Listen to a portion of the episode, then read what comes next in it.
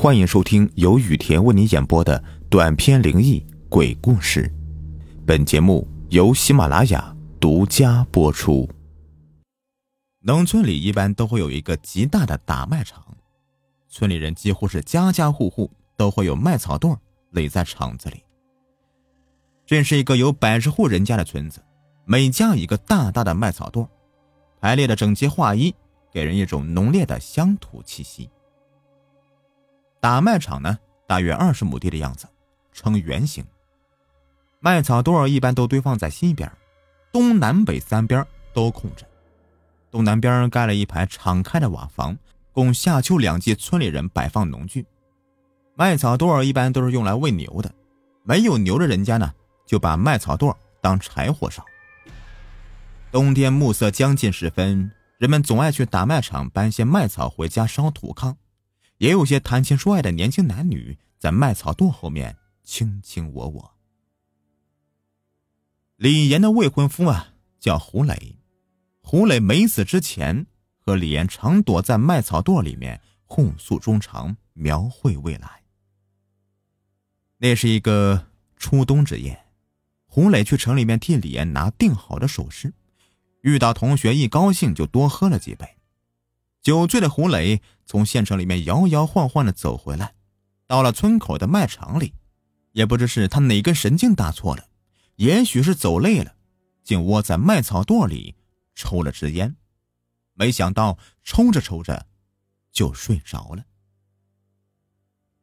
农村的人家睡得早，火光漫天，等大火救下来的时候，整个大卖场烧的已经是差不多了。人们在现场发现一具烧焦的尸体，上面一枚丑陋的戒指和一个首饰盒子。经辨认，尸体是醉酒的胡磊。胡家和李家长辈吵的是不可开交啊！胡家认为是李岩害死了胡磊，要求退礼金的基础上面再翻倍作为赔偿。李家则认为是胡磊在卖场里面抽烟导致死亡，是自己活该倒霉。开始是口水战，最后演变为棍棒刀敲战。所有人都在混战的时候，没有人去理会李岩的痛苦。他失去的不单单是他的爱情，还有他的未来。李岩听着外面的呼喝、怒骂声以及乒乒乓乓交战的声音，摸着小腹，唇边泛起一丝无助的笑容。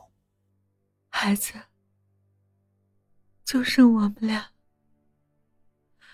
你放心，我不会抛弃你的。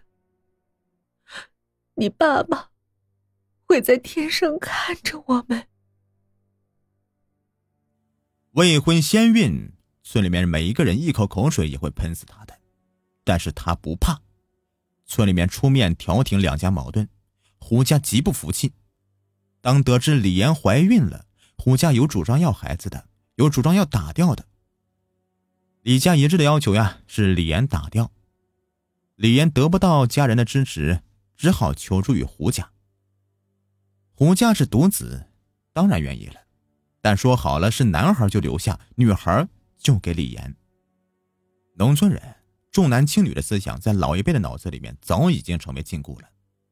李家人一听到李岩答应了这么苛刻的要求。气得和他断绝了关系，李岩忍着泪水，没有丝毫动摇。他住进了胡家的偏房，偏房正对着卖场西面。每天睡前，他都要凝神的看着那里很久才会入睡。他觉得胡磊就在那里看着他。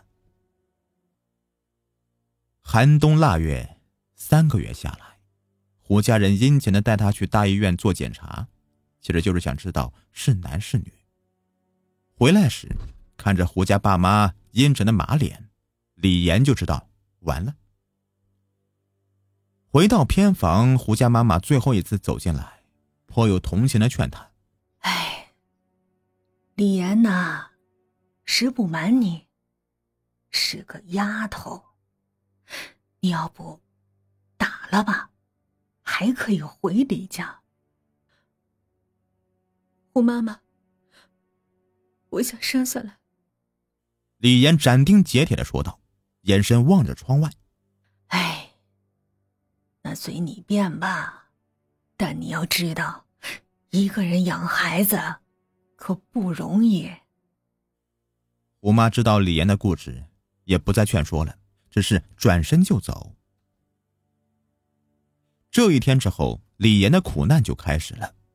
饭菜时常是凉的，不会主动送到屋里面，只是在屋外面喊一声“吃饭了啊”，也不管李岩听到没有。冬天里热水倒是有的，李岩这里面有三个暖水瓶，还是他们准备结婚用的。本来烧炕的事啊，都是胡家人给他弄好的，可现在他要去喊人来帮忙，久而久之，胡家人一天到晚的躲着他，李岩就只能自己去卖场里面挑麦子回来烧炕了。这天，腹中小人踢得厉害，李岩下午就睡得沉了，天黑才醒。腹中是饥饿难耐，起身在饼干罐子里面抓了一把，借着外面的月色干嚼了起来。下床倒了杯热水，大喝一口，差点呛到。开灯的开关反复的摁着，却不见亮光，暗暗叹口气，也不知是跳闸还是他们搬了闸。还有六个月，等孩子出来，李岩决定去城里面找表姐，找份工作养大孩子。表姐和他的关系一直很不错，也很疼他。他在一家大公司里面上班，就是个不婚族。李岩打算结婚的时候，还被表姐嘲笑了一阵。要是有部手机，就可以联系表姐了。可是他之前说要去外地工作半年，算算日子也快了。想起明天还要去求胡家人给他弄部手机，心里面就是一阵的发毛。回到炕上，发现。炕凉了，可是这时候到哪儿喊人帮忙呢？李岩下床，穿上加厚的长到脚踝的羽绒服，围巾、帽子、手套，把自己是裹得严严实实的，出去不远的卖场搬点回来，把炕给烧热。冬夜十二点已过，今天的月色朦胧，真是凄美啊！风却刺骨，他蜷缩着身子往打卖场走。村里人都说，这村边上有个鬼市。夜晚切莫出门，还说胡磊就是被鬼市里的女鬼给勾走的，要不然他怎么那么个聪明的人，怎么会在那里面抽烟呢？这不是找死吗？李岩不信，他从不信这些歪理邪说，但今天他希望这是真的。如果那样，他还可以见到他，问问他为什么这么残忍的丢下他和孩子。对了，孩子的事他还不知道。他倒是要告诉他，他们有个女儿了。他给他的承诺何时兑现？好未来在哪里可见呢？夜晚月朗星稀，走进打卖场那一刻，李岩惊呆了。他一路愤愤的想着要问的话，没注意这个时候明亮温馨，却又鸦雀无声。向外面看去，不见卖场外的东西。一片雾气升腾，两旁的小贩默默地坐在待卖的物件前，和前来购买的人用手比划着，没有一个人发声说话。他突然发现这里无风，刚刚还冷得直哆嗦的他，现在却一点儿也不冷了。肚子里的孩子异常的安静，他。用手抚摸着腹部，生怕有人撞到他。李岩突然看到一个摊位的小器皿很精致。奈何想买却没有钱，摊主全身上下是一片漆黑，连头带脚的裹的是毫不掩饰。他。戴着一副黑手套，手套上面有一个绿色骷髅的戒指。李岩看着这枚戒指就发呆了。洪磊也有这么一个类似的假货。他站在摊位前面良久，久到那个摊主抬起头来，他才看到。一张被烧焦的面目全非的椭圆形的脸，应该说是脸，坑坑洼洼的树皮上面黑洞洞的是眼睛，鼻骨牙齿外露。李岩因为离得距离近，最终被吓得没发出一声，两眼一翻就倒了下去。摊主戴上风帽遮住整张脸孔，犹豫了一下，绕过前面抱起倒下的李岩，旋风一过，麦草垛上又恢复了一片黑暗。第二天，胡家人就在中午的时候发现李岩不见了，什么都没带走，只穿了自己的衣服，桌子上残留着饼干渣子和半杯水，就开始四处寻找。第三日，李岩醒来的时候，躺在偏房的炕上，炕上暖烘烘的，他脑子暂时性的短路了。对于一个受过九年义务教育熏陶过的文化人，他无法相信鬼神之说，可是偏又找不到一个合理的解释。他昨天晚上到底见过什么？身处何处？又为何记得这般清晰呢？听胡妈说，他是被人在一个大草垛中间找到的。那家人因为要办酒席，需要很多，就把自家的草垛往院里面运。草垛运到一半，就发现他人躺在里面呼呼大睡。可是他明明记得他是睡在一个有着高顶殿宇的房子里啊！他看到胡磊身穿锦袍背他而战，还有小丫鬟在旁边，难道他是做了个噩梦吗？李岩决定再去一次草垛场。胡家人怕他乱跑出事儿，这几天呢都轮番的来陪他。李岩一时走不脱，只能作罢了，等着他们放松了警惕再做打算。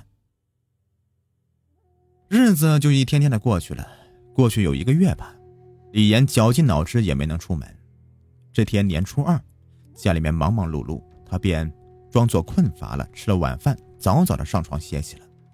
一觉睡到了十一点，李岩睁开眼睛，一咕噜从床上爬起来，穿戴如同那天的模样，还是走着老路，一步一步的坚定的走到卖场，这里却是一片漆黑。来早了，还是根本就是自己冻晕的做的梦？那自己不可能钻进那么一个大草垛的中间去睡觉啊！真的好冷啊！他瑟缩的窝到一个草垛里，他没有注意那个位置，是胡磊死的时候躺的位置。迷迷糊糊的又睡着了，李岩看到一个熟悉高大的黑衣人飞奔过来，看不到面容，只一只手就把他搂在怀里。他这次不怕看他的脸了，眯缝着眼偷看，却怎么也看不到他的脸。也许这个黑衣人怕再次吓晕他。朦胧中又到了那个宫殿，这次他没有晕，也不怕他再次逃跑，只假装睡着。古代的楼宇，李岩在电视机里面看过，躺在垂着纱幔的大床上，黑衣人将耳贴在他的腹部。一股寒气令李岩一哆嗦，他的身体真的好冷啊。接着，是叹息，长长的叹息。李岩听得出是他的声音，他，是从地府里面来看他和孩子的吗？就在他将手要抽离的时候，李岩猛地坐起来，抱住他的腰，冲出他的说梦话：“别走。”我知道是你，你舍不得离开我们母女，对吗？男人的手冷得彻骨，也不言语，扭头就想走。李岩这一刻觉得有必要抓住他，再也不许他溜走。苍老嘶哑的声音开了口：“我留下，只会让你死得更快。”李岩泪落满面，扬声道。我不怕，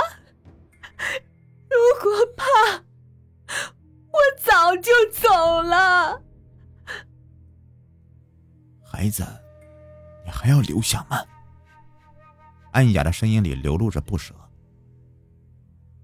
李岩顿了顿，眨眨眼睛，让眼泪滚在眼窝里。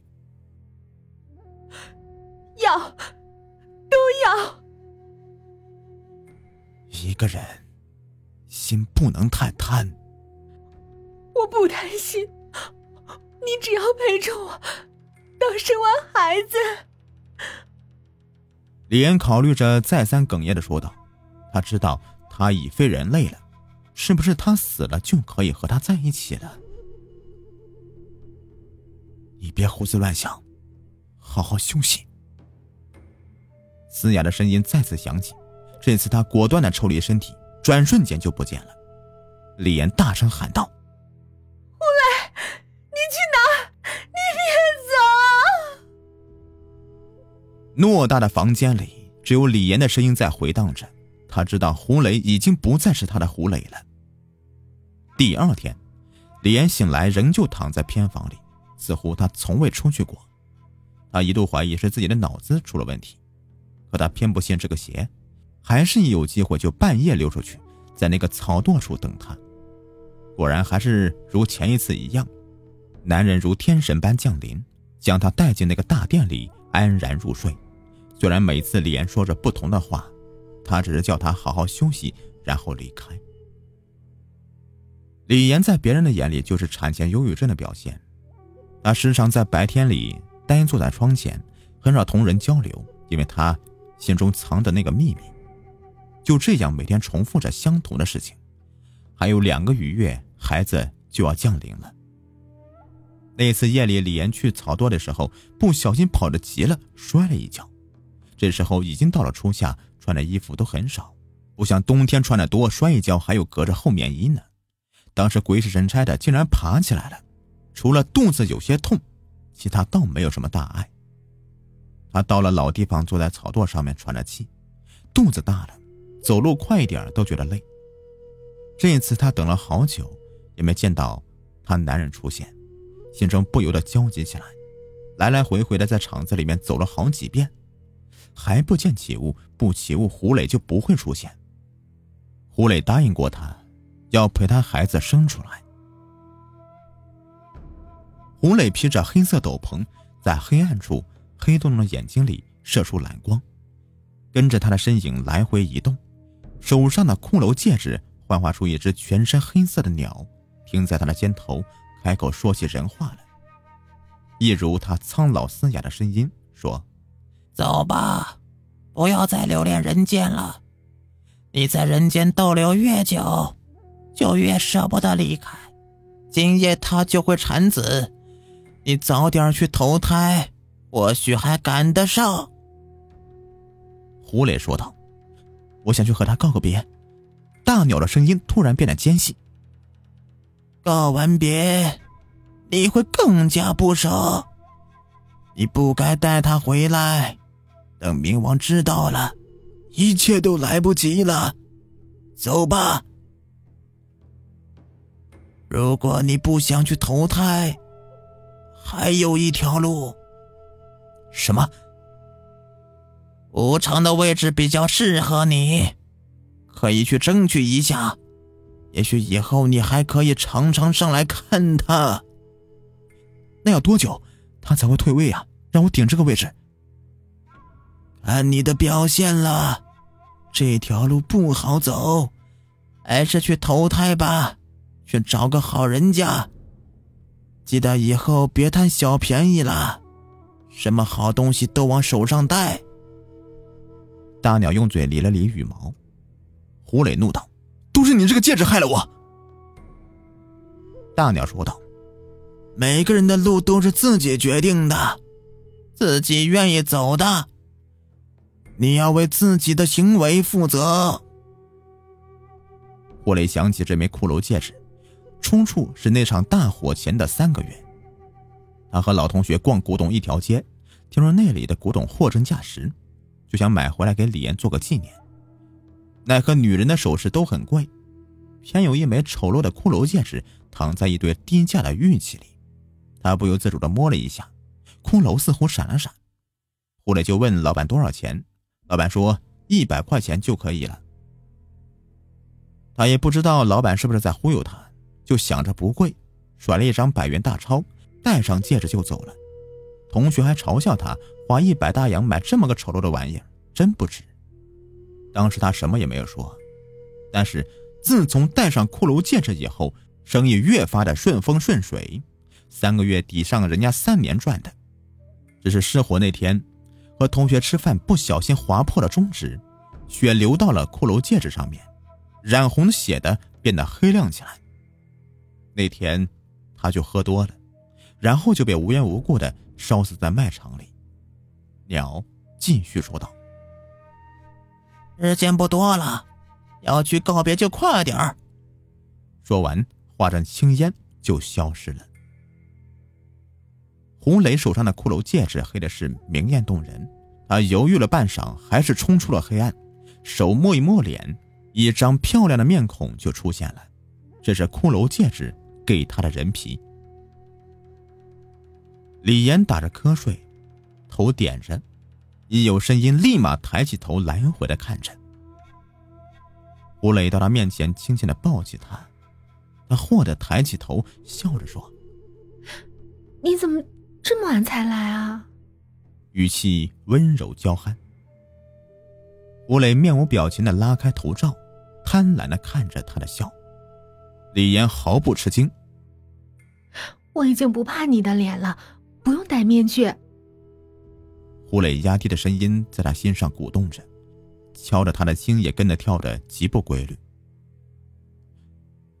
李岩，是我对不起你，我要，我要以后你要好好活着，照顾好儿子，把他当成我。李岩揪住他胸口的衣服嘶吼着：“你不要我们了！你告诉我，这几个月的事情，到底是我神经错乱，还是你真的回来了？